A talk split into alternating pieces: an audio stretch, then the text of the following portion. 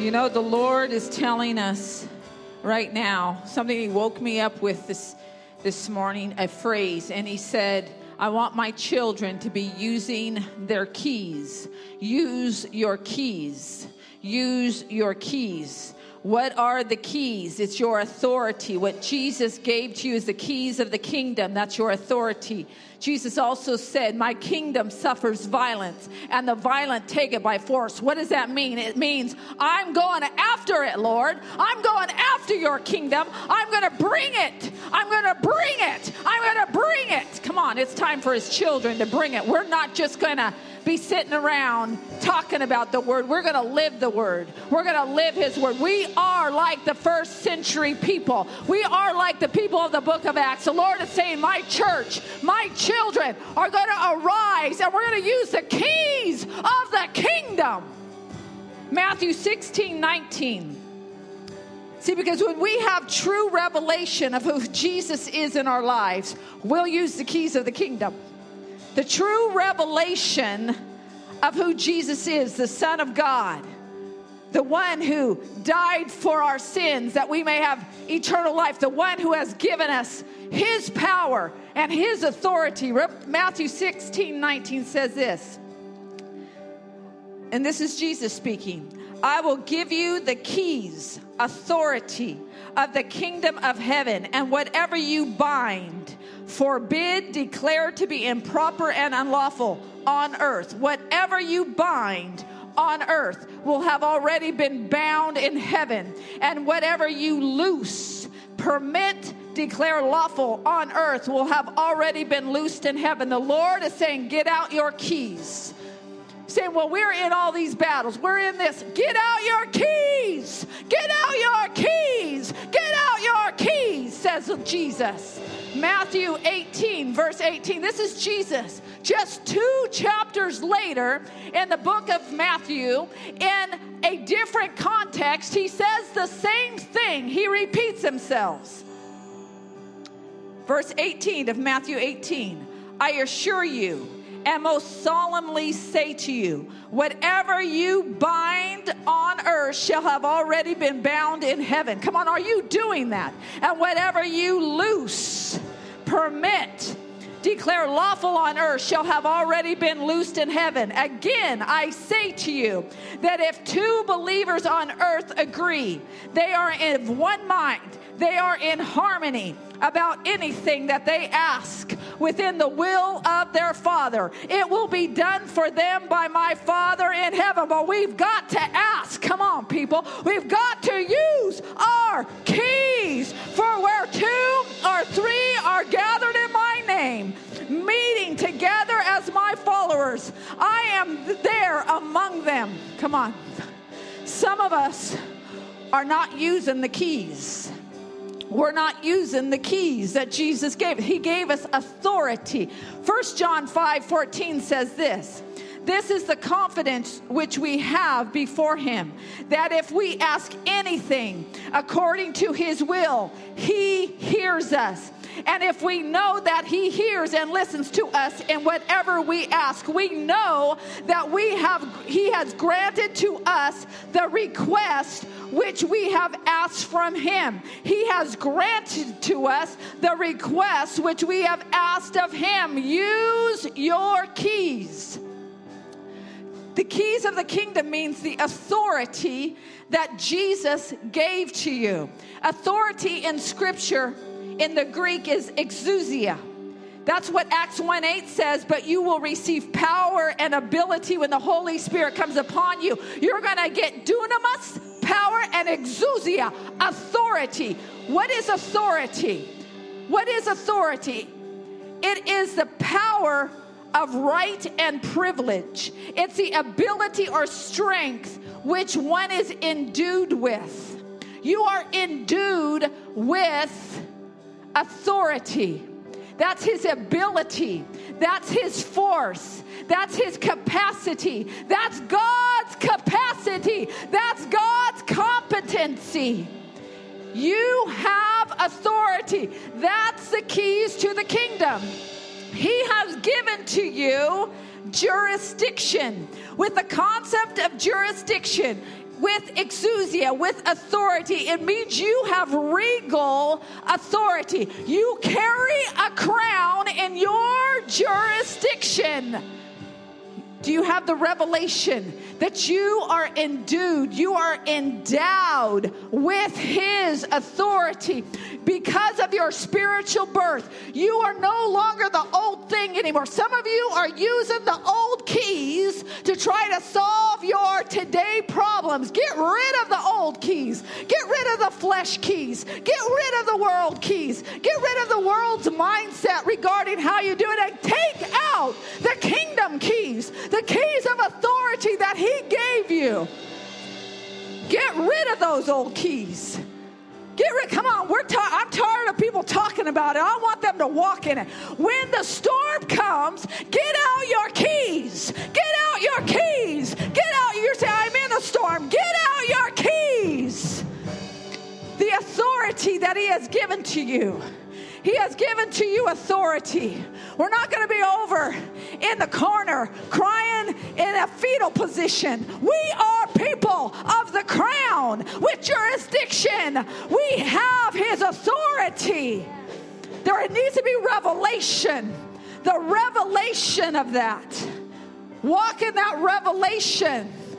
A lot of times in church or church services, or you listen online, or you're listening to somebody's podcast, and you're all, yeah, I have it. But when it comes down to it, when the storm is there, are you walking in it? Are you walking in it? Are you walking in it? Do your children see how mama walks in it, how grandpa walks in it, how auntie, uncle walk in it, how youth pastor walks in it, how we walk in it, how co-worker walks in it? Come on, people. Get out your keys. Get out your keys. Get out your keys. Ephesians chapter 1. Paul the apostle to the first century church who's expanding the kingdom of God in a place that had never had it before, in a worldly place. Ephesus was a place where there was false gods, the goddess of Diana, Artemis, high and lifted up, these principalities and powers. And Paul writes to the Christians, telling them, you have authority, you have power. Ephesians 1, 18 and 19 says this, and this is what I declare over you right now. I declare over you, some of you are walking like you don't have authority. You have the most authority in your dominion. There is nothing else that has more authority than you do, because you have the exousia authority. You have His authority. He's endowed you with His authority. This is what it says, Ephesians 1, 18 and 19.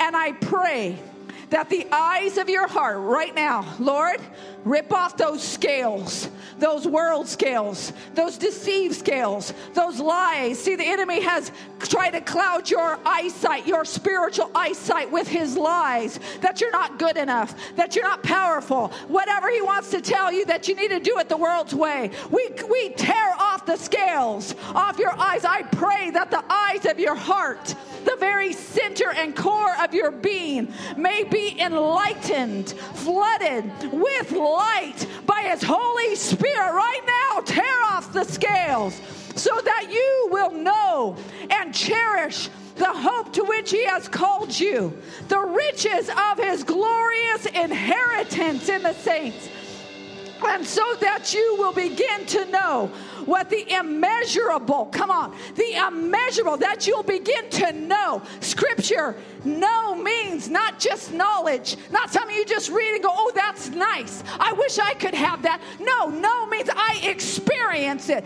I experience it, that you would know what the immeasurable and unlimited and surpassing greatness of His active spiritual power that is in us who believe. Come on, tear off those scales. Don't you listen to the enemy. Don't you be deceived. Walk in that power. Walk in that authority right now in your circumstance, in your storm, in your battle. Over this season, we walk in the authority. Come on. Yes.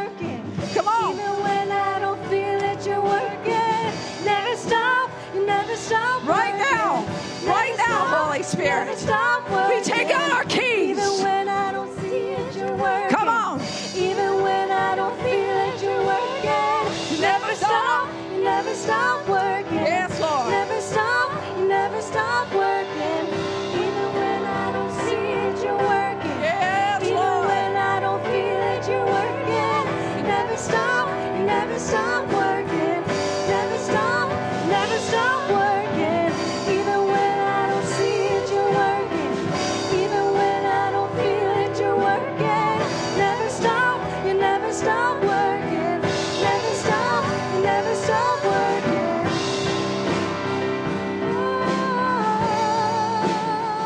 Oh. Okay, this is the thing. I don't know what color your hair is, whoever's listening right now. Mine's brown. It's kind of dyed, but it's dyed the natural color, maybe brown and gray at this point. But the truth is this, I was endowed with this hair color. It's in my DNA. That's why I have this hair color. And I can't change it. I can change it on the surface, but it's fake. Because ultimately, if I don't have it dyed or whatever, it's going to come up in the way that I was given in my DNA. In my endowment. The fact is this, when you are spiritually born into the sonship and daughtership of Christ, you are born into his dunamis power. You are born into his authority. You walk with that. You walk with it. That's what Jesus is telling you. You walk with those keys of kinging inside of you. You walk. Just wait. Just 1 minute. Let me get out my keys here. Let me get out my keys.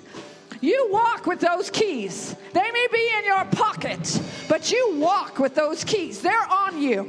They're on you. But some of you, I don't know, some of us can lose our keys pretty fast. Come on, get that selector out. What do you call those selectors where you can just say, somebody call my phone so that my keys can be found. Somebody call what do they call it, that little thing that they put on your keys? It's a tile. Remember those tiles? I don't know if some of you that lose your keys, you put on a tile. Well, let me tell you, we're activating that tile. You're going to find your keys today. You're going to find those keys today, and you're going to use them. You're going to use them. You're going to use those keys today. You're going to start using your keys. Get rid of that old thing.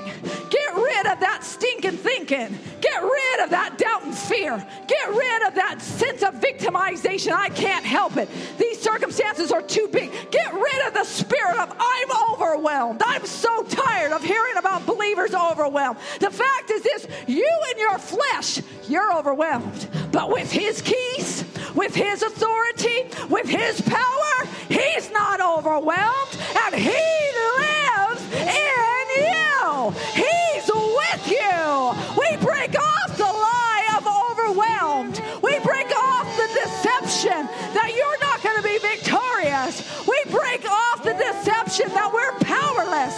Lord, you are powerful right now. Right now. Right now. Right now. Right now. We break it off. Lord, open our eyes. Open our eyes. Spirit, break heaven come down. I want us to go into King Jesus. You're the name we're lifting high. Come on, Jesus is here. Come on, he's here. He's here in power. He's here with authority. He's here. Revival. Woo! Come on, come on. He comes in power. He doesn't sneak in. He comes in power. He comes in authority. He comes to break down the strongholds. You're the name we're lifting high. Come on. Come on. Shaking up the earth and skies. Revival. We want to see your kingdom.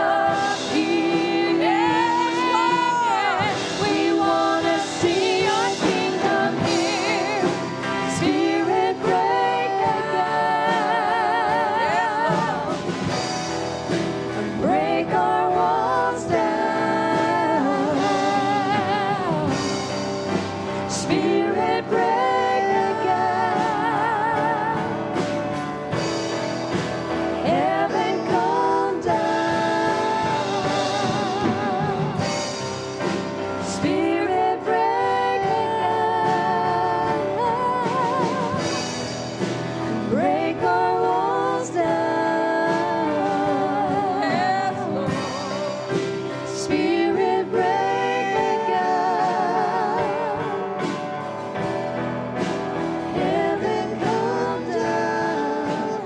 The Lord wants you to take his kingdom by force. The kingdom suffers violence, but the violent take it by force. In other words, we go after it. You need to go after it. You know what I call it in my house? The Holy Spirit hustle. Come on, we got to get the Holy Spirit hustle. We got to get hustling. Not, oh, you know. Come on, you got to get the Holy Spirit hustle on you. You're like, I'm so weak, Pastor Lynn. I'm so tired. I'm so overwhelmed. You know what? You have his keys. You have his keys. When you're talking like that, that's all. You know what it just reveals? That the eyes of your heart are blinded. That's what it reveals, that you have allowed the world, the deception, the enemy, to blind the eyes of your heart. Because according to Ephesians, I'm going after this today, because there is such a lie out there. We have his keys. See, this is what Paul says, that the eyes of your heart would be enlightened. Why? So that you will begin to know the immeasurable and unlimited and surpassing greatness of his active spiritual power that's in you. That's in you. Come on, it's in you. So all God has the power, like it's far up there. Lord, drip me down a drop of it. Come on, it's in you. All of his power is in you. His authority is in you. And you walk in it. You walk in it. You walk in it. You walk in it. Wherever he takes you, whatever you go through, whatever storm you go through, you walk in his authority and power. Heaven come down. Come on, Jesus. Heaven come down. Oh, heaven come down. More of you, Lord, right now. Change the thoughts. Transform the thinking right now, Lord. Transform the thoughts right now. Transform it, Lord. Transform the mind. What the enemy wants people to do is not walk in their authority and power. He can't take it from them. He can't steal it from them. But surely he can try to convince them not to take out the keys. That's what he's trying to do, is convince you to not take out the keys. You got the keys. It unlocks the kingdom. It unlocks his ways. Pray. Battle in the heavenlies. It is yours. Victory is yours. Authority is yours. Lord, right now, Father, over your children. Lord, I say an increase. For those who are walking with the keys and are using them, I say increase over them. There's more, Lord. There's more. Some of them are coasting a little bit. They need to be amping it up, because you want your children to go for it. You want your children to go for it. You want that Holy Spirit hustle on us. It's like, okay, Holy Spirit, what do you want me to do about this? What do you want me to do? I'm going to hustle. I'm going to go for it. I'm not going to sit back and wait and cry in the corner. I'm going to go for it. I'm going to put on my battle gear. I'm going to have the sword of the Spirit. I'm going to have the helmet of salvation. And I'm going to go for it, because I have your authority. I have your power. I'm not going to give in to the enemy's script. I'm not going to give in to the world's script. I'm not going to give in to the report of the world. I'm going to listen to you. What did you say about it? What did you tell me to do about it? Lord, I will have that Holy Spirit hustle on my life. And I'm going to go for it, because the eyes of my heart are on you. The eyes of my heart are on you, and I have the revelation of the unsurpassing power and greatness of the power of God that lives and dwells in me. Lord, right now we give up to you. We say, bleed me. Tear away, Lord, the flesh. Tear away the scales. The scales on the heart right now. Tear away the scales, Lord. tear away. We've come. I'm going to tell you, church. I'm telling you, church, wherever you're located, whether you're in the U.S. or India or Nepal or Sri Lanka or Europe, wherever you're located, this is a new season over the church. It's a new season for the church to rise. We're not going, but some of you that think we're going to go back to the way it was too, it's not going to happen, nor does the Spirit of God want it to. He's saying, you know what? The church has left the building. The church has gotten out of their lazy chair. We're going to go to battle. We're going to go to battle. We're going to walk in authority. We're going to take back what the enemy has stolen. We're going to destroy the works of the devil. Come on, it's time. It's time for us to use those keys, to use those keys. We're advancing when the world tells us not to advance, when situations tell us not to advance. We will advance. We're advancing. And as we advance, we grow in authority. As we advance, our faith is magnified. We will advance because Jesus, King Jesus, because of King Jesus, because of you, Jesus, not because of us, because of you, Lord. Break out, Lord. As this song says, break down our walls. Break down our walls. Tear off, Lord, the scales. Break down our resistance. Break off our excuses. Break off the way that we think, Lord. And may we have the mind of Christ to instruct us how to use the keys of your kingdom, how to be in agreement with heaven, how to be in agreement in heaven, Lord, to bind and to loose on this earth, Father, in your name, Lord Jesus. In your name, Lord Jesus. And we thank you, Father, for your word, Lord. We thank you that your word is true, that your word is living, that your word is active. And Lord, may we not be just a hearer only, but may we be a doer of your word in your precious name. Amen. Amen. Come on. That was breakthrough moment, people. I don't know if you noticed that, but we're doing a lot of tearing down. And I pray over you that you have received the word and tore off those scales. There's greater levels of authority and power to walk in this week, today, today even. Greater levels. And the Lord's going to be with you. You're going to see his victory. You're going to see his glory, because he's going to show you his glory, his victory. Amen? Amen.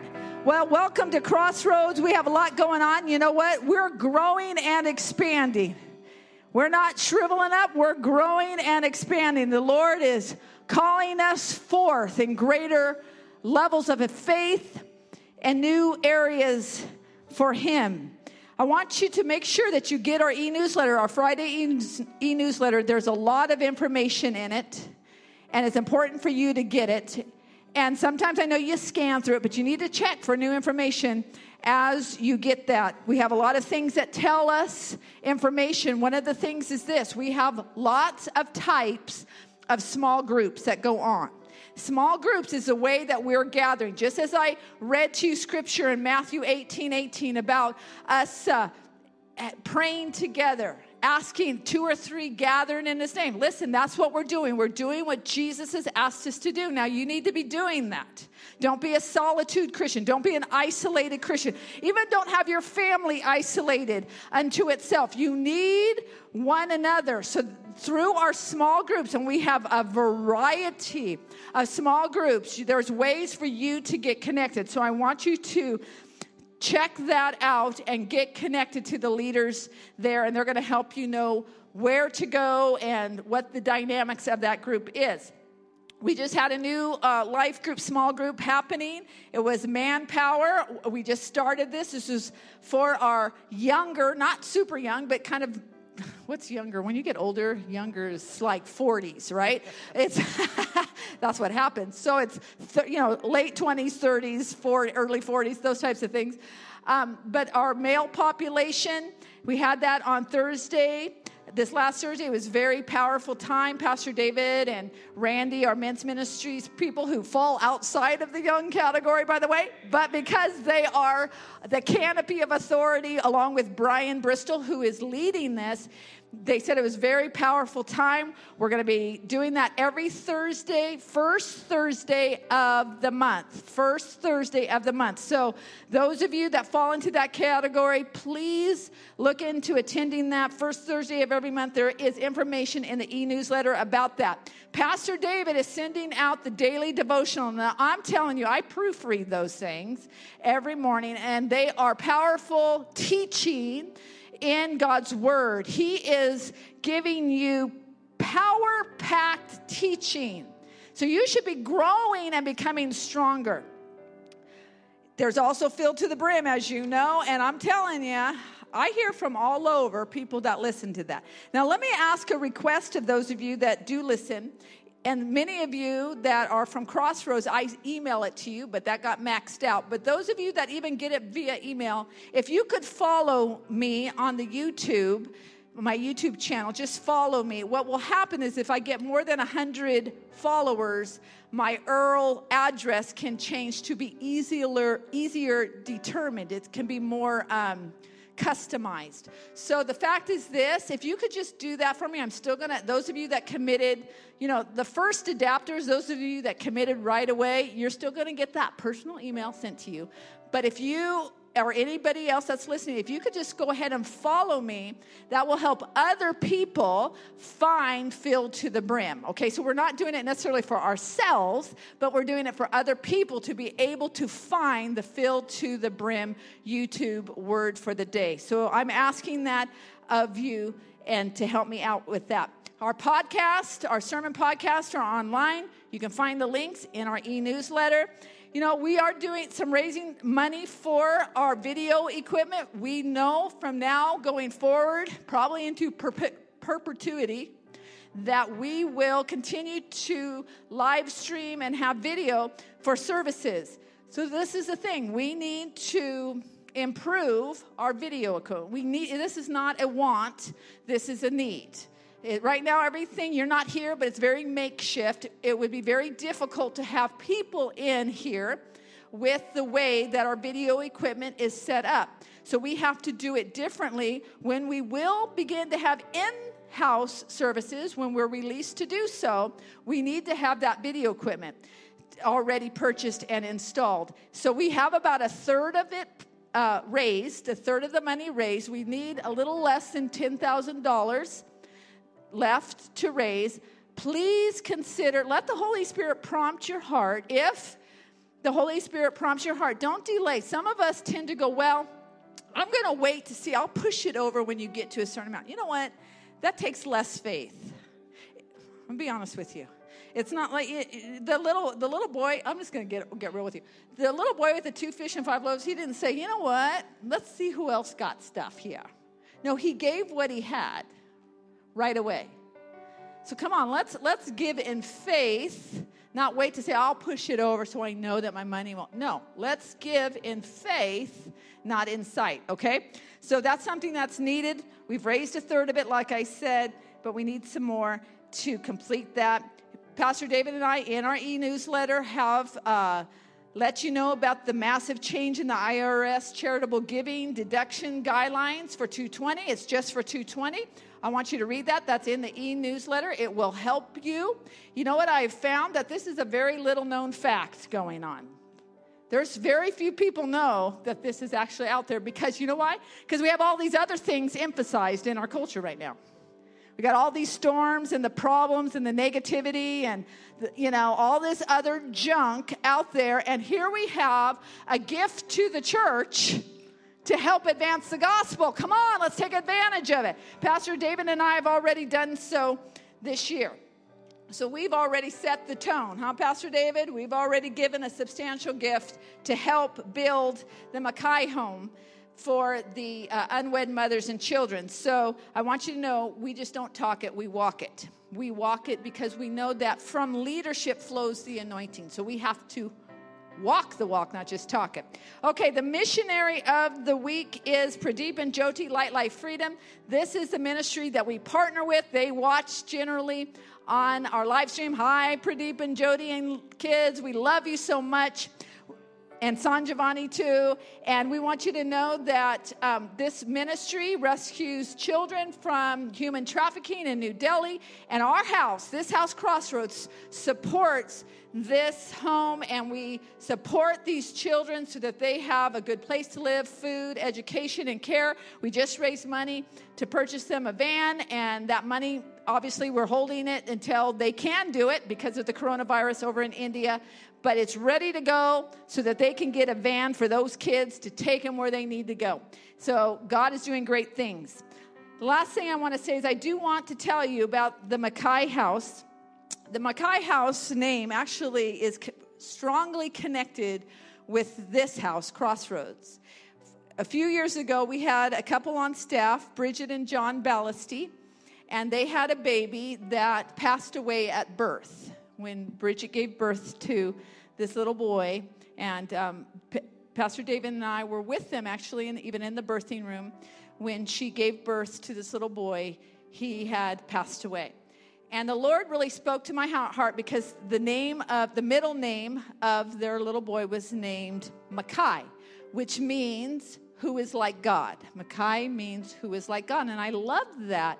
How the Lord stamps his image, on every precious child.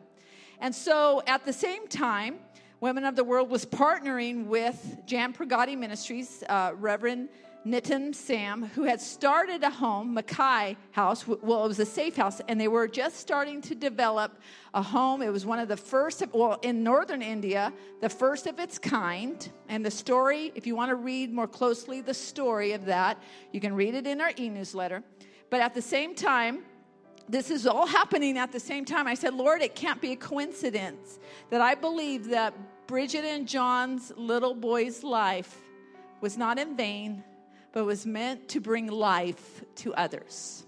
Okay, this is connected very, very strongly to this house. We are a life-giving house. And so over the years, they established this home. They've been renting this home. And in the last few months, they have had the opportunity to purchase this home at a very, very, very inexpensive price. Very inexpensive price. I've been to the home. It's a beautiful facility in a very nice area, a safe area for these mothers and their babies. And the Lord has laid upon my heart to help our Indian brothers and sisters who sacrificially serve in this ministry. These are educated, young, many of them very young, Indian brothers and sisters who have foregone working in fields where they can make a lot of money to do work in the slums and amongst the high risk, especially women and children. And I am asking us and our friends, they don't have to belong to Crossroads, but if you believe in the sanctity of life and you're into, preventing abortions, in this case, forced abortions, okay? We have a lot of resources here in the U.S., but there in Northern India, none, okay? Forced abortion. Shall we partner with life? I believe it is going to be a stronghold of Jesus Christ in Northern India for life. Now, I can go into why I believe that, but I know that the death spirit over children and over women and over babies, especially female babies, has permeated over that land for years, hundreds of years, due to some belief systems. And I believe, and you say, well, this is the worst time, Pastor Lynn, for you to try to raise money. Don't you think I know that? I know that. I have my doctorate for a reason, I think. I know that. But that's not what Jesus said. Jesus said, do it. Do it. So you know what? I am doing it right here in the midst of everything else. I'm saying, you know what? Somewhere, someplace, the Lord has provision because there is something powerful that's going to happen in North India as a result of this home. He is going to save lives of the little Moseses. Remember Moses, life was saved. In the book of Exodus, Jesus' life was saved. Joseph and Mary took him to Egypt. Come on. The Lord saves lives for the purpose of bringing his kingdom there. Why? To bring his kingdom. So I want to challenge you to give a gift to this Mackay home. Some of you, you know what? Pardon me?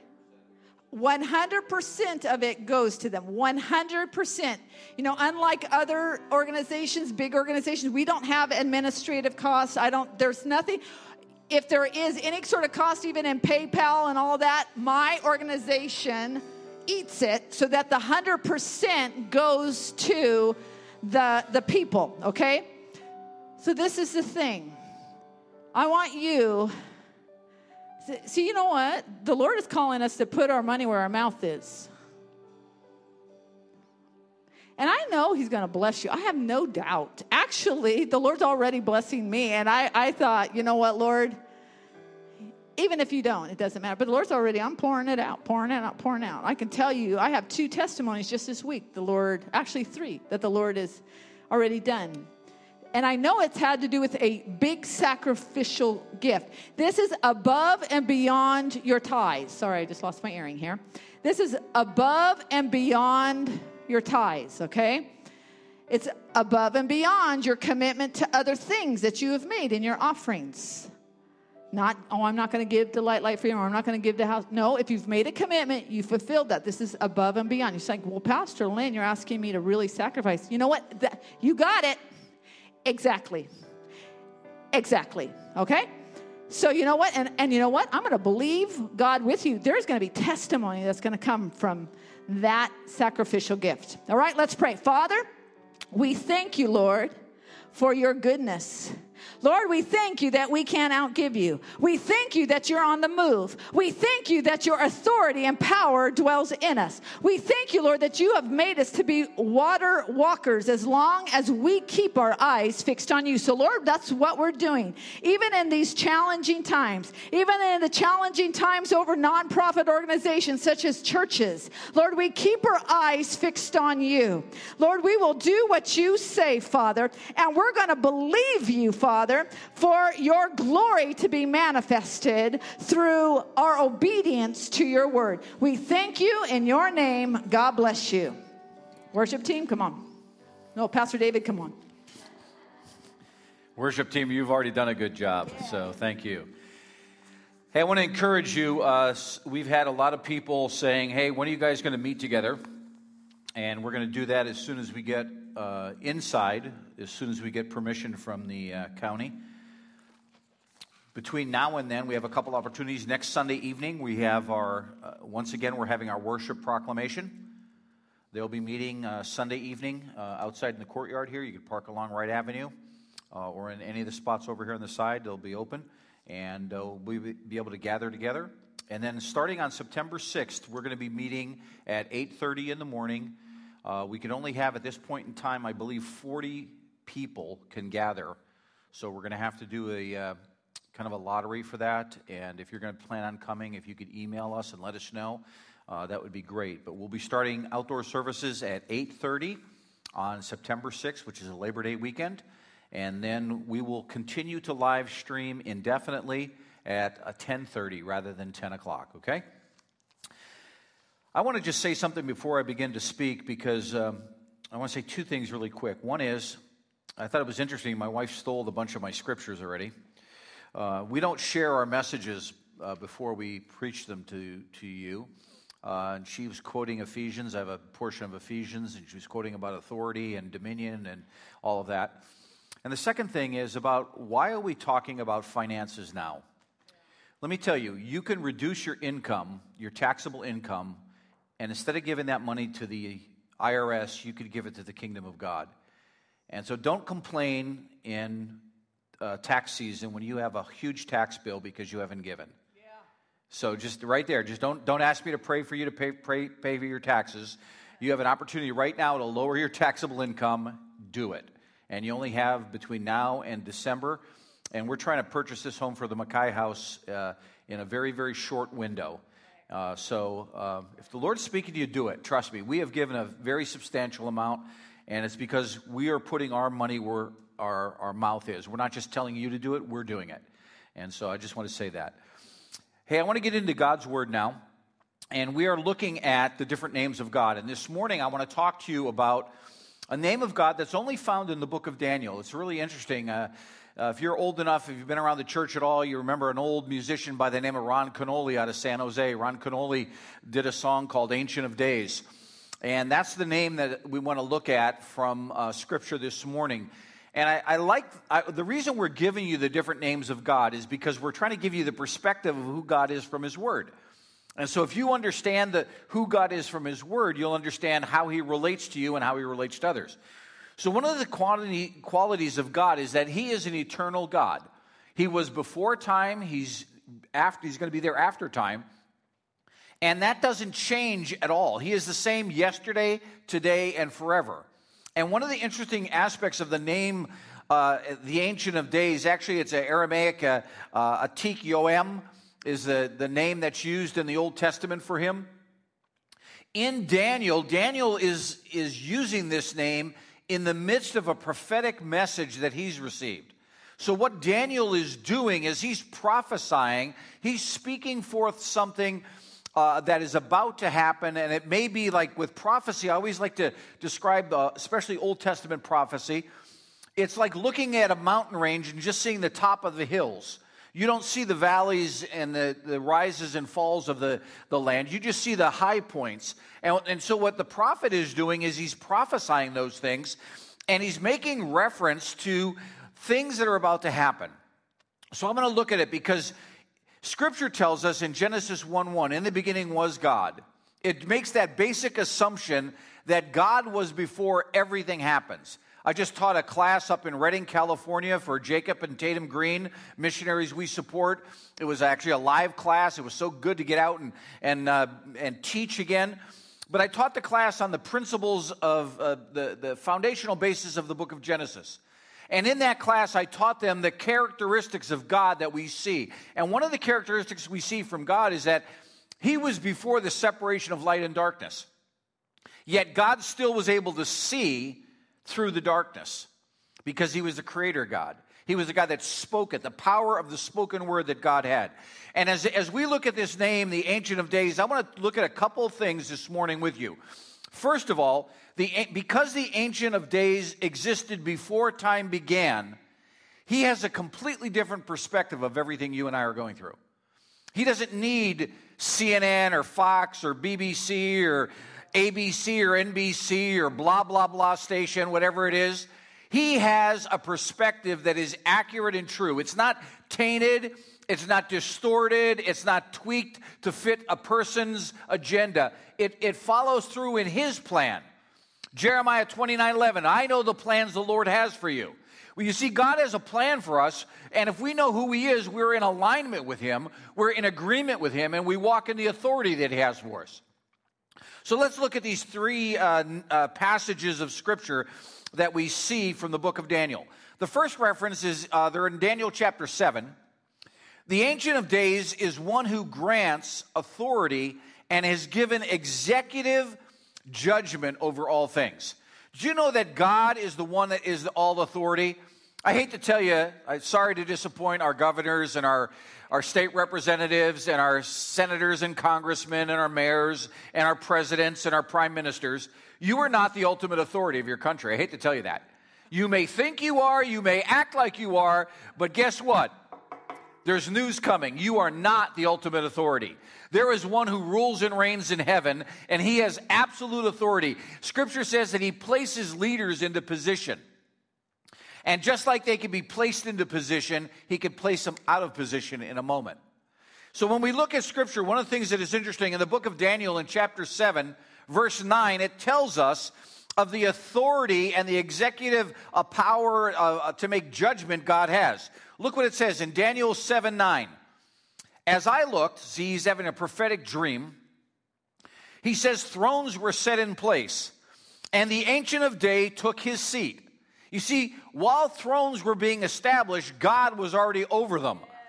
And as he's setting things into motion, Scripture says he took his seat. His clothing was as white as snow. Now, those of us in the California area, the only time we really see snow is it's up on Mount Hamilton or we go up to Tahoe. But, you know, in Scripture, snow represents coming down from heaven. And it says, and his hair on his head was white like wool, not like my hair, not like Pastor Lynn's hair, the brown, gray. That's there, okay? I should know because I'm her hair color, and she knows me because she buys the razors that I shave my head. But it was white as wool, and his throne, I love this, was flaming with fire. And there were wheels that were ablaze. So he was on a mobile throne room that was just engulfed by the presence of the Holy Spirit. And you see, the supreme authority that we see in Scripture is declared here as being one who set things up before time.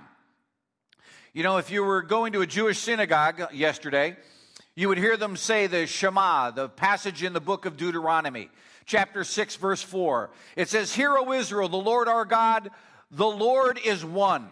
He is one. He is sovereign. He is over all things." And one of the things that he does, he rules and reigns all things. We know that because the psalmist tells us, and I love this in Psalm 57, verse 11. He says, "Be exalted, O God, above the heavens. Let your glory be all over the earth." You know, some of our contemporary songs are actually based on Scripture, and this is one of them. That we worship God because before time began, he was. And when time ends, he will still be. And he's not changed one iota. He's not like we have elections coming up and we have people voting and they're campaigning. And they say one thing and they do something else. God is consistent all the time. He is faithful to his word. His word never changes. And as followers of him, we have to be consistent as well, to be faithful to him. You know, Moses, I love Moses because Moses was considered one of the greatest leaders, but also he had the opportunity. Could you imagine going to the burning bush?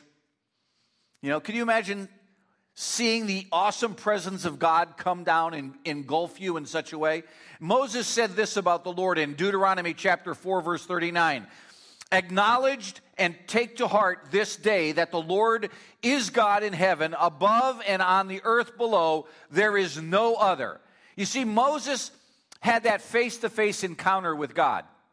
Actually, he had a face-to-backside encounter with God because he hadn't seen the face of God. He just saw, he was in the cleft of the rock and saw the Lord go by. But it's interesting, when I was reading and studying for this message, I went back into the original language, and in the Hebrew, the wording that he uses here in the book of Deuteronomy chapter 4, verse 39 is an amazing verse. Listen to what it says literally in the Hebrew. Well, I'll translate it because I don't speak Hebrew, and you may not understand Hebrew. But the transliteration into English is this: "Yahweh is God, and therefore know in your heart that there is no other God beneath the earth or above in the heavens."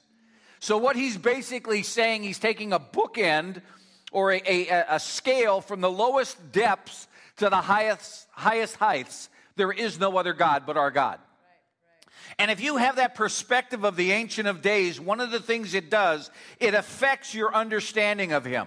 You know, the prophetic books of Scripture declare who God is over and over. And Isaiah, the prophet Isaiah, mentions three different places in his book about the importance of who the Ancient of Days is. In the book of Isaiah, chapter 44, verse 8, it says, "Do not tremble, do not be afraid." That's a good word for us right now because we have a lot of people that are afraid and trembling. You know, I went to the store, and every time I go to the store, I wear my little mask. Not this one. I have one in my car, one in my truck, one in my office, one in on my bicycle, one in my little portfolio. I've got masks everywhere.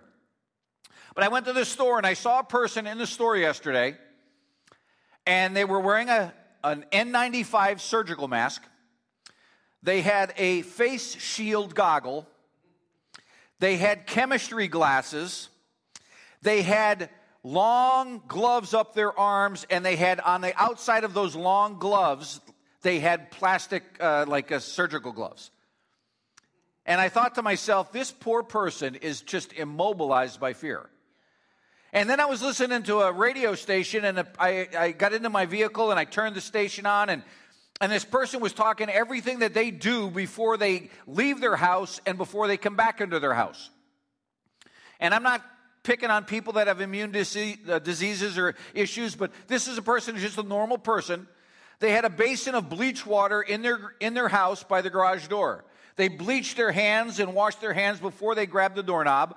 They went out in the garage. They bleached their hands again. They dried off with a towel, threw it in the dryer, put on surgical gloves, put on all their PPP stuff, walked out, got in their car, went home, went out shopping. They used hand sanitizer in the stores. When they came back, they washed their hands. Before they get in their home, in the garage, they take off their dirty clothes, throw it in the washing machine, have another set of clothes hanging there, walk through the garage door, wash their hands on the inside. I thought, God Almighty, protect me from that. That is just insanity. I understand there's a global pandemic, but there is also a Jehovah Rapha. There is also a God who's going to protect his sons and daughters. And take precautions. I'm not saying don't do that, but don't get so immobilized by fear that you can't operate, you can't function. You know, if you're that worried, stay at home and DoorDash and have deliveries, but don't go out. You know, live. God did not give us a spirit of fear. God does not give you that. That is the spirit of this world, folks. And we're living under oppression right now that people are telling us all these things that we have to be afraid of. Where is your faith? Where's your trust in the Lord God Almighty? And if you understand who he is, he says, that's why Isaiah says, hey, don't tremble, don't be afraid. Did I not proclaim this and foretold it a long ago? You are my witnesses. Is there any God besides me? No, there is no other rock. Sorry, Dwayne Johnson, you are not the rock. You may call yourself the rock, but there is a rock eternal. There is a God who has existed before time. There is a God who exists now, and there is a God who is going to exist through eternity. And his name is not the rock. His name is the eternal rock. Look what Isaiah says in Isaiah chapter 17. He says, you have forgotten God your Savior. You have not remembered the rock, your fortress. What is a fortress? A fortress is an established compound that protects the inhabitants. God is your rock. There is no other fortress around us. You can trust in money, and we can have a crash in the economy, and everything that you have can be gone in an instant. You can trust in your home. You can have a fire. You can have an earthquake. You can have a flood. You can have a repossession. You can have a foreclosure, and your home could be gone. You can trust in physical things, and those things will wear out. You can trust in spouses, and they could die or leave you. You can trust in people, and they'll disappoint you. But there is a God that you can trust in that will never, ever leave you nor forsake you, is what Scripture says. And he says in this, he says, not only is he your fortress, therefore, though you set out in the finest plants and plant imported vines, he says, part of the vineyard industry is in Scripture, when it's talking about vines, it's talking about life and sustaining you. He will not only be your fortress, but he will be your provision of sustenance. He will be the one that'll be there for you. That is why when we look at the everlasting God, that is why we look into the face of Jesus. That is why we look at El Shaddai and all the different names of God that we use for him. We see that he is the God that never changes for us. And Isaiah understood that, and he said this. Look what he says in Isaiah 26:4. Trust in the Lord forever, for the Lord himself, is the rock eternal. You know, there's something interesting when you look at the names of God, because the Ancients of Days is the name we're looking at, but when you start studying all of the different names of God together, it brings about this crescendo of his character. It brings about this aspect of God that so many times we overlook, and many times you just read Scripture and you read that, but it doesn't mean anything. And you see, the Word of God declares that God the Father is a triune God. God the Father, the Son, and the Holy Spirit is a triune God. It represents one person with three characteristics. And when you read through the New Testament, one of the things you see is you see that Christ appeared to his disciples after the resurrection. Listen to what he said in the Gospel of Matthew, chapter 28, verse 18. He says, all authority, not partial, not regional, not even citywide authority has been given to us. He says that all authority in heaven and earth has been given to me. So Jesus has all authority on heaven and earth. and he imparts that to his sons and daughters. So when you and I are in relationship with the Lord, we are actually in relationship with the Ancient of Days, because he is the one who maintains all authority. He is the one that maintains all control. The Gospel of John in John chapter 5, verse 22 says that for not even the Father judges everyone. He has given all authority to his Son. So Jesus has been imparted or imputed the authority that God the Father had to judge things. And as sons and daughters of Jesus, we walk in the same authority that he has. Think about that. How does that affect the way you view things? Pastor Lynn already quoted from the book of Ephesians. But it's interesting, in the book of Ephesians, chapter 1, verse 18, Paul, writing to a very pagan culture, a very spiritually enhanced culture because of the pollution of the cult of Aphrodites. He's, and Diana is another name. Artemis and Diana, excuse me, I got that, my pagan gods mixed up. I don't know those as well as I do Jehovah Jireh. But he says, I ask that the eyes of your heart may be enlightened. You see, something happens to you when you're spiritually walking in darkness. Have you ever gotten up in the middle of the night and kind of, you've been at someone else's house and you had to use the restroom and you got up and you start walking around and you start bumping into things? That's the same thing that happens when our spiritual eyes are darkened. We don't walk in the truth of God's word. And as a consequence for that, Paul says to the church in Ephesus, in a very pagan culture, very much like our culture, that you may have the hope of his calling, the riches of his glorious inheritance for the saints. What is an inheritance, folks? An inheritance is something when you and I die, we leave to someone else so they can enjoy the fruits of our labor, right? You work hard your whole life, right, Michael? Work hard with the job you do. You come home with aches and pains. You're living on Advil. You're doing all this stuff as we get older, right? Your knees hurt. Your back hurts. Your eyes hurt. You hurt so much you don't even know what hurts anymore. And then you leave it and your kids get it, and what do? Go buy a new motorcycle. They go buy a new truck. They go on vacation. You may have never had those things, but your inheritance is squandered sometimes, right? Well, God says we don't understand the inheritance we have from him. And not only do we not understand it, but it's for us. And it says, and the surpassing greatness of his power. Do you know that this is amazing? This is why I'm doing this intense Bible study devotional daily on the gifts of the Holy Spirit. Because most Christians do not operate in the spiritual power and capacity they should have. And God says, that's a gift I have for you. And it's great power to those of us who believe, in accordance with the working of his mighty strength, which he extended in Christ when he raised him from the dead and seated him at the right hand of God the Father. And in Scripture, when someone is seated at the right hand, it means they have the same authority as the person to their left. They are given that authority. They're seated at the right hand of God the Father. So Jesus has been given all the authority that God the Father has. So as when we look at the Ancient of Days, we see that God the Father has given all of that authority to his Son Jesus. Jesus gave that same power to the Holy Spirit, and then he fills us with the Holy Spirit. Are you following me on this? The authority God has, he gives to his Son. The authority the Son has, he gives to the Spirit. And when he gives us the Spirit, we have the same authority as the Spirit, the same authority as the Son, and we are given the same authority as the Father. And what God wants us to do is to walk in that authority. And he says, and it's far above all rule and authority, power and dominion, and above every name that is named, not only in the present age, but also in the one to come. So what the Lord is telling us, as we walk in this relationship with the Ancient of Days, we're given the same authority he has. Look at the second thing in Daniel chapter 7, verse 13. The Ancient of Days, he empowers his Son to be worshipped.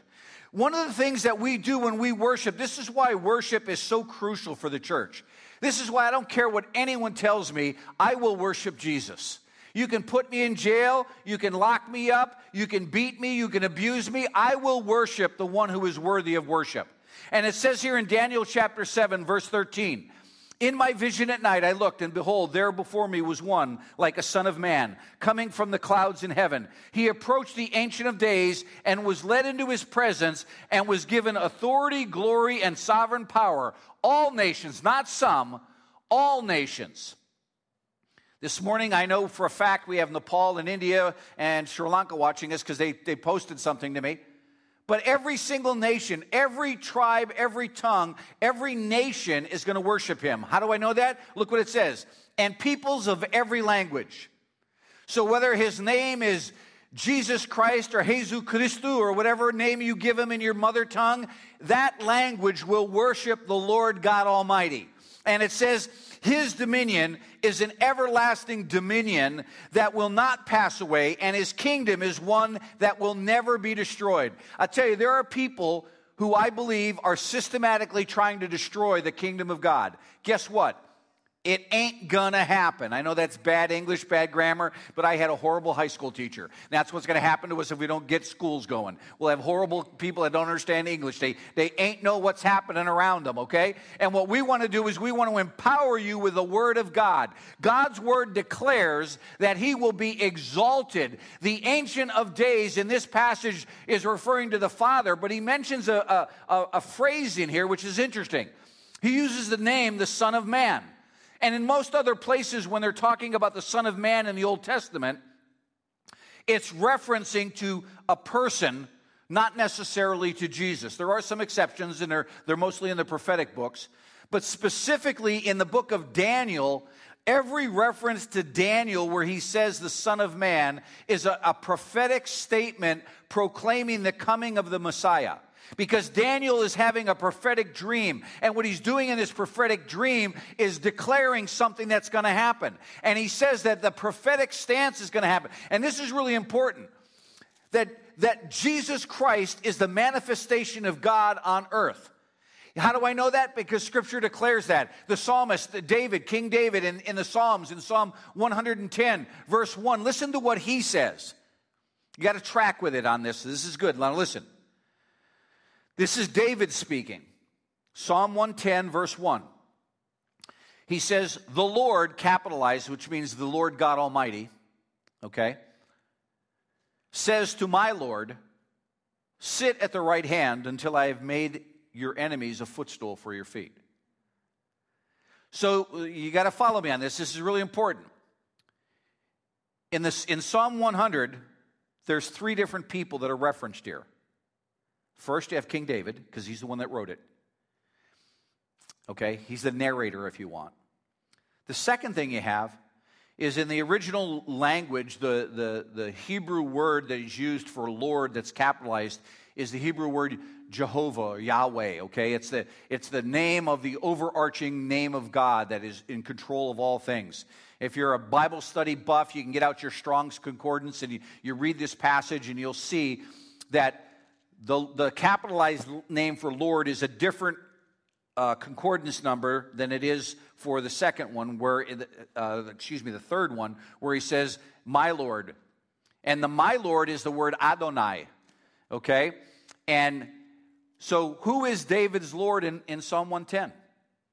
Well, if you look into Hebrews chapter 1, which is a Jewish-flavored understanding of the gospel, you see the interpretation of Psalm 100 from a New Testament perspective.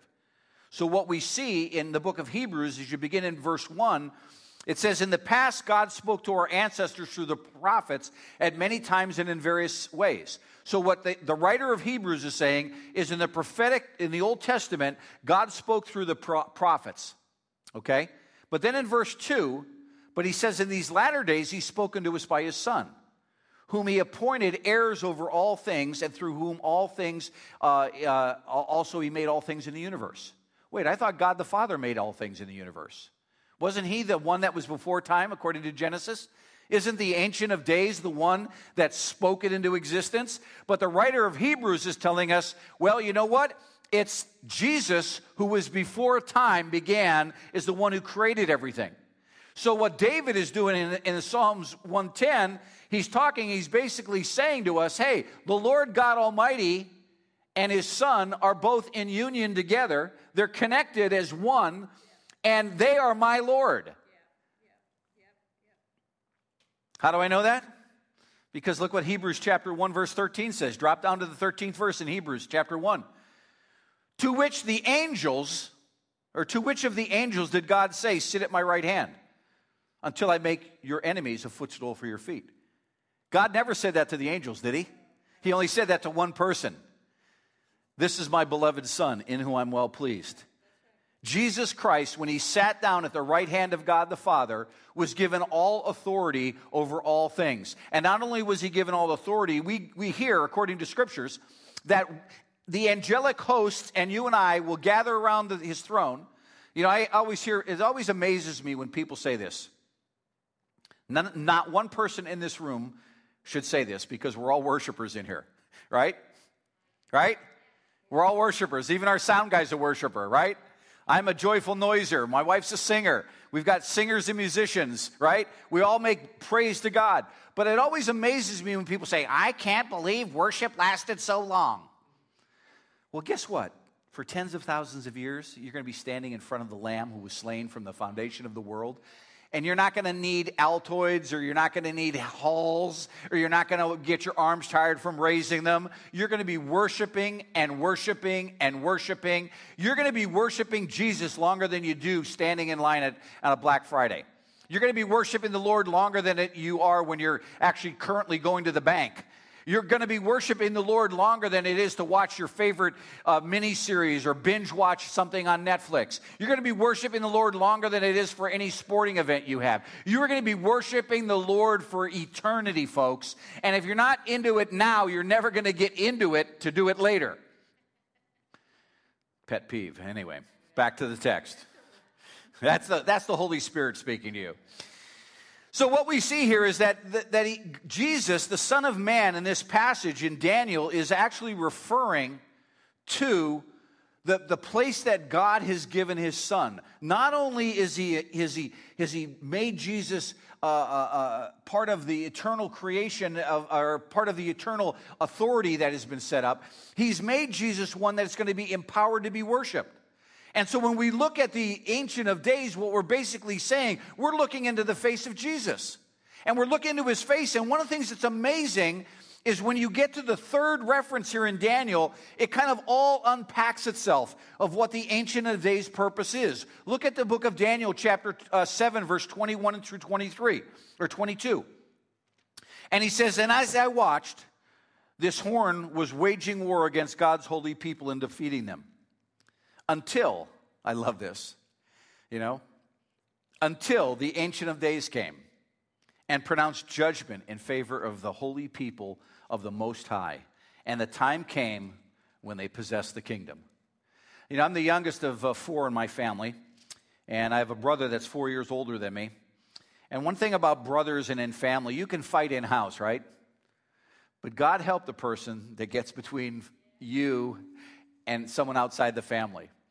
And I remember, this may be hard for some of you to believe, but I was a smart mouth when I was younger. I know that's really hard for you to believe, you know.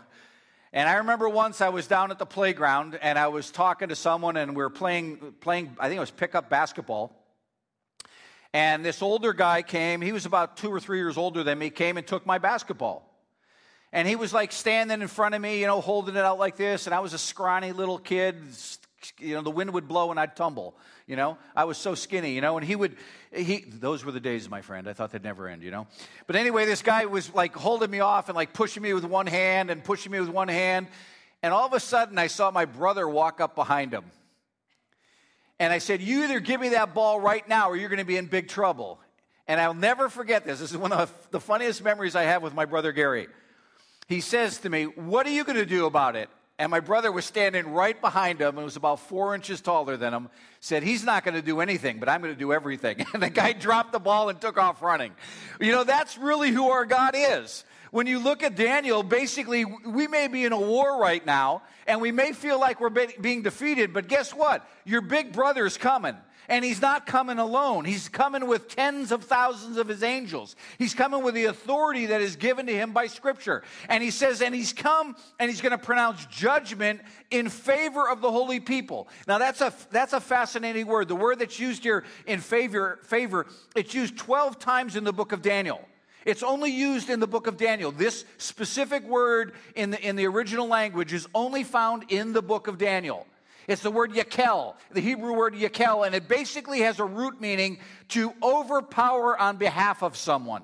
So what the Word of God is declaring to you and I is that He is coming and He's going to overcome, and not just overcome, but He's not just going to, it's not going to be like just a little overcoming. It's going to be like shock and awe. It's going to be a perpetual beating until there's nothing left to beat. It's going to be so strong, the response is going to be so overwhelming that it's going to decimate our enemy. And then he goes on and he says this, look as you continue to read. And he's doing that for who? The holy people of the Most High. And then he says this, and this is what is really amazing. He says, and the time came, they did what? Pastor Lynn, you stole my notes this morning. They're going to do what? They're going to possess the kingdom. Now, the wording here that he uses is also pretty amazing. It's the word shasan, and it talks about, it's only used 4 times in the Scripture, all 4 times in the book of Daniel. And he says this, it's going to be, it has with it the connotation of occupying something that already belongs to you. So what he's saying, God is telling us as his children that we have the kingdom, and it's not just his kingdom, it's our kingdom. Why? Because you're a son and daughter of the Most High God. This means that He is giving us His kingdom. The Ancient of Days has come so that we can have position in right relationship with Him, so we can have authority over things this way. So we're in relationship vertically with God, but we also have authority on things in the horizontal. How do I know that? Look what the gospel says. Matthew chapter 24, verse 40 says this. Then will appear the sign of the Son of Man in heaven. Then all the people of the earth will mourn when they see the Son of Man coming in the clouds with power and great glory. Why are people going to be bummed out when they see Jesus coming again? You ever thought about that? Oops, I was wrong. That name I use in vain every day, that name I use as an expletive, is actually going to come and X me out because I'm not in relationship with Him. There's going to be, and we realize this because Scripture tells us, as you read through Scripture, I've read the back of the book. I understand what it says. The book of Revelation declares in chapter 11, verse 15, he says, and when the 7th angel sounded his trumpet, that's how I know we should have loud worship. We should have I pray that we have a sax and a trumpet and all this noise-making things, you know, that we can declare the goodness of our God in the land of the living. And it says, and there were loud voices in heaven. Some of you in worship, you just need to turn your hearing aid off, you know? I remember my mother, she'd go to church, and the first thing she'd do, she'd walk in the door, say hello, come over, sit down, and then do this. Just turn her hearing aid down. Sometimes you just take them out, you know? And it says, not only that, it says, and then it says, and the kingdom of this world has become the kingdom of our Lord and of His Messiah, and He will reign forever and ever. So let me put this into perspective. If you and I are serving the Ancient of Days, and the Ancient of Days has put His Son Jesus Christ at His right hand, and Jesus has empowered the church with the power of the Holy Spirit, we are in succession, in order, in lineage with the Most High God, with the Holy Spirit, with God the Son, and with God the Father. And the authority, that's why He says, I want you to take my kingdom and proclaim it everywhere, because you have the authority of the kingdom of God on your side. You have the Word of God backing you up to say, I'm going to allow heaven to come down here. I'm going to be a person that goes in and influences the areas that I'm in relationship with. When you go to work, what do? You don't just get pushed around. You become an influencer. You become the one that is not just a thermometer, you actually become the thermostat. You set the spiritual standard. People say, well, you don't understand my work environment. Oh, yeah, I do. I used to work in a hospital that one of the guys was a demon worshiper. He had 666 tattooed on his forehead. And I'd go into his area that he worked, and I would just pray in the Spirit over it. I remember once I went in, I don't know if you remember this, Lynn, but I would go to work at 6 o'clock in the morning, and one morning I got up really early. I left at 4 o'clock in the morning, and I was at the hospital, and I was walking around the outside of the building with oil. I had a little vial of anointing oil, and I was walking around, and I prayed, laying my hands on all the windows, the top, the bottom, and the two sides, not realizing the security team had cameras on that building. And all of a sudden, these two big security guys come out and are like, "Excuse me, sir, what are you doing?" I said, "Oh, I work here. I work in this department." And they're like, "Show me some ID." I said, "Well, I'm a temporary worker." And I said, "Actually, what I'm doing here, I'm praying over the building." And they're like, "You're doing what?" I said, "I'm praying over the building." And they said, "Oh, okay. And all right. And then what's your name?" And they took my name, took my driver's license number down, made a few calls. "Is that okay? It's all cool. You work here." But I walked around that building, and I anointed every door frame in the symbol of the cross. And it was amazing. This young guy, within about a week or so, stopped using the profanities that he was expletiving all day long to all the people in the office. And I remember my boss, who was a believer, kind of not very solid guy in the faith, but he was a young believer. He said, "Hey, whatever happened with so-and-so's mouth?" And I told him what I did. See, what I did is I was only a temporary, not even a full-time employee, but I took authority over that place. And you may not be able to walk around and anoint your facility with oil, but you could drive around their property and pray over it. You could pray in the Spirit. You could do a Jericho drive. You could go out at lunchtime and in the next 7 days, walk around not saying a word all around the building for 7 days, just praying in the Spirit. And then the last day, just stand in front of it and say, "Lord Jesus, I declare this building for you." And you watch and see what happens in the change of the spiritual environment. You know, I'm tired of Christians getting pushed around. I'm tired of Christians being backseaters. I want Christians to be at the forefront of things. And the only way we do that is when we're in relationship with the Ancient of Days. And we understand the authority. We understand the structure of authority. God is God the Father. Jesus is seated at his right hand. The Holy Spirit came to empower us. Now we need to be empowered by the Holy Spirit. So I want to ask you this morning, worship team, come on up. I want to ask you this morning, what are you doing with your relationship with the Lord? Are you living? Because the very first thing he says here, he says, he challenges us, and he says, all authority has been given in heaven and earth. Are you living under the authority on the right relationship with God the Father? Well, Pastor, I'm a believer. That's not what I asked you. There's a difference between being a believer and being in right relationship with God the Father.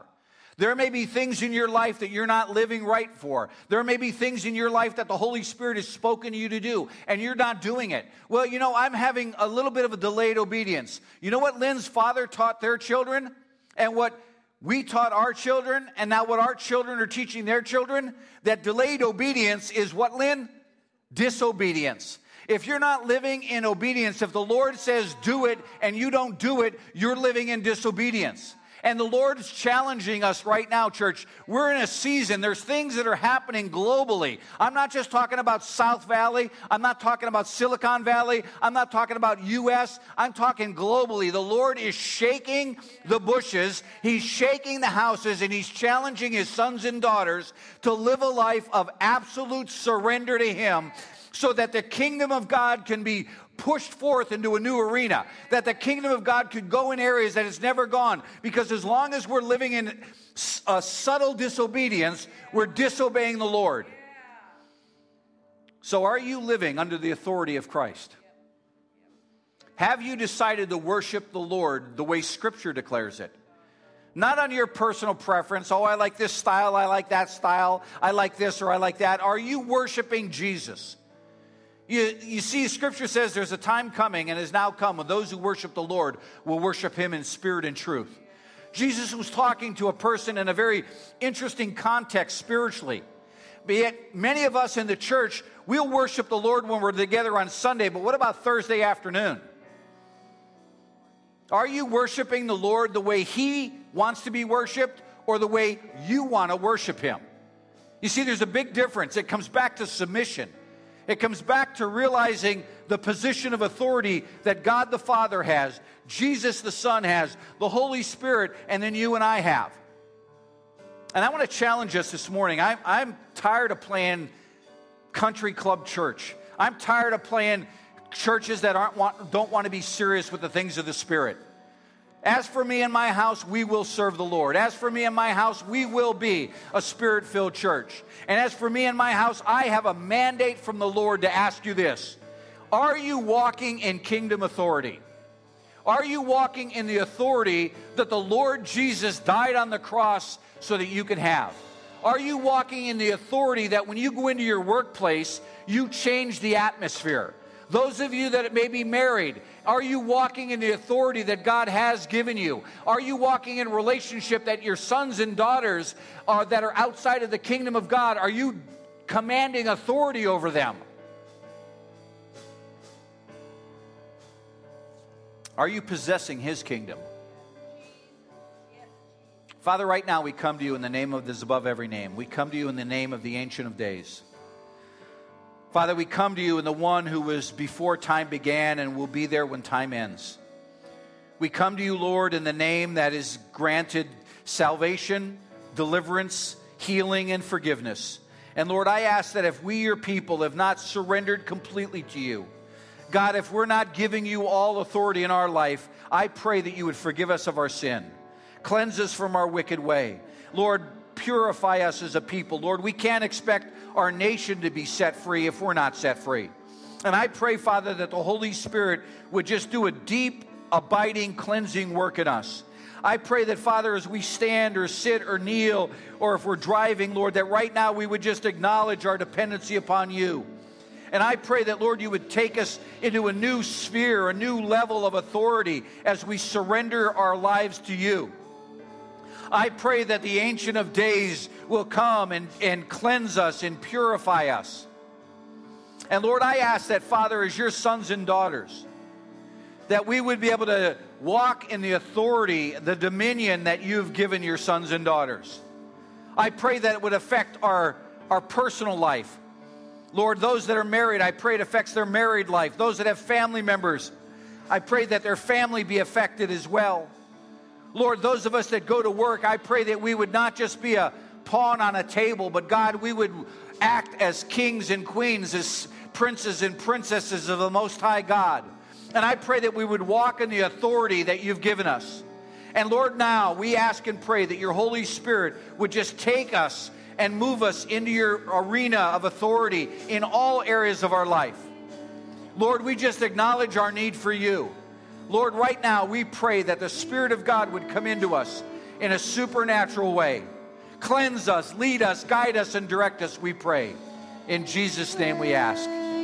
Amen. You know, the Lord has sent you a word today. The Lord has sent you a word about His authority that He has given to you, whether it's through the exhortation, prophetic word, or through Pastor David's word on the Ancient of Days. It all comes together with the truth that you walk in authority and power. But that means that you're a change agent, that you bring His kingdom wherever you go. That's what it means. It's not just for it's not for selfish reasons at all.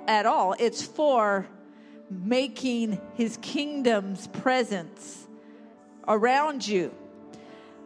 The thing is as we were responding in worship to this word, the Lord said, tell the people that you are to be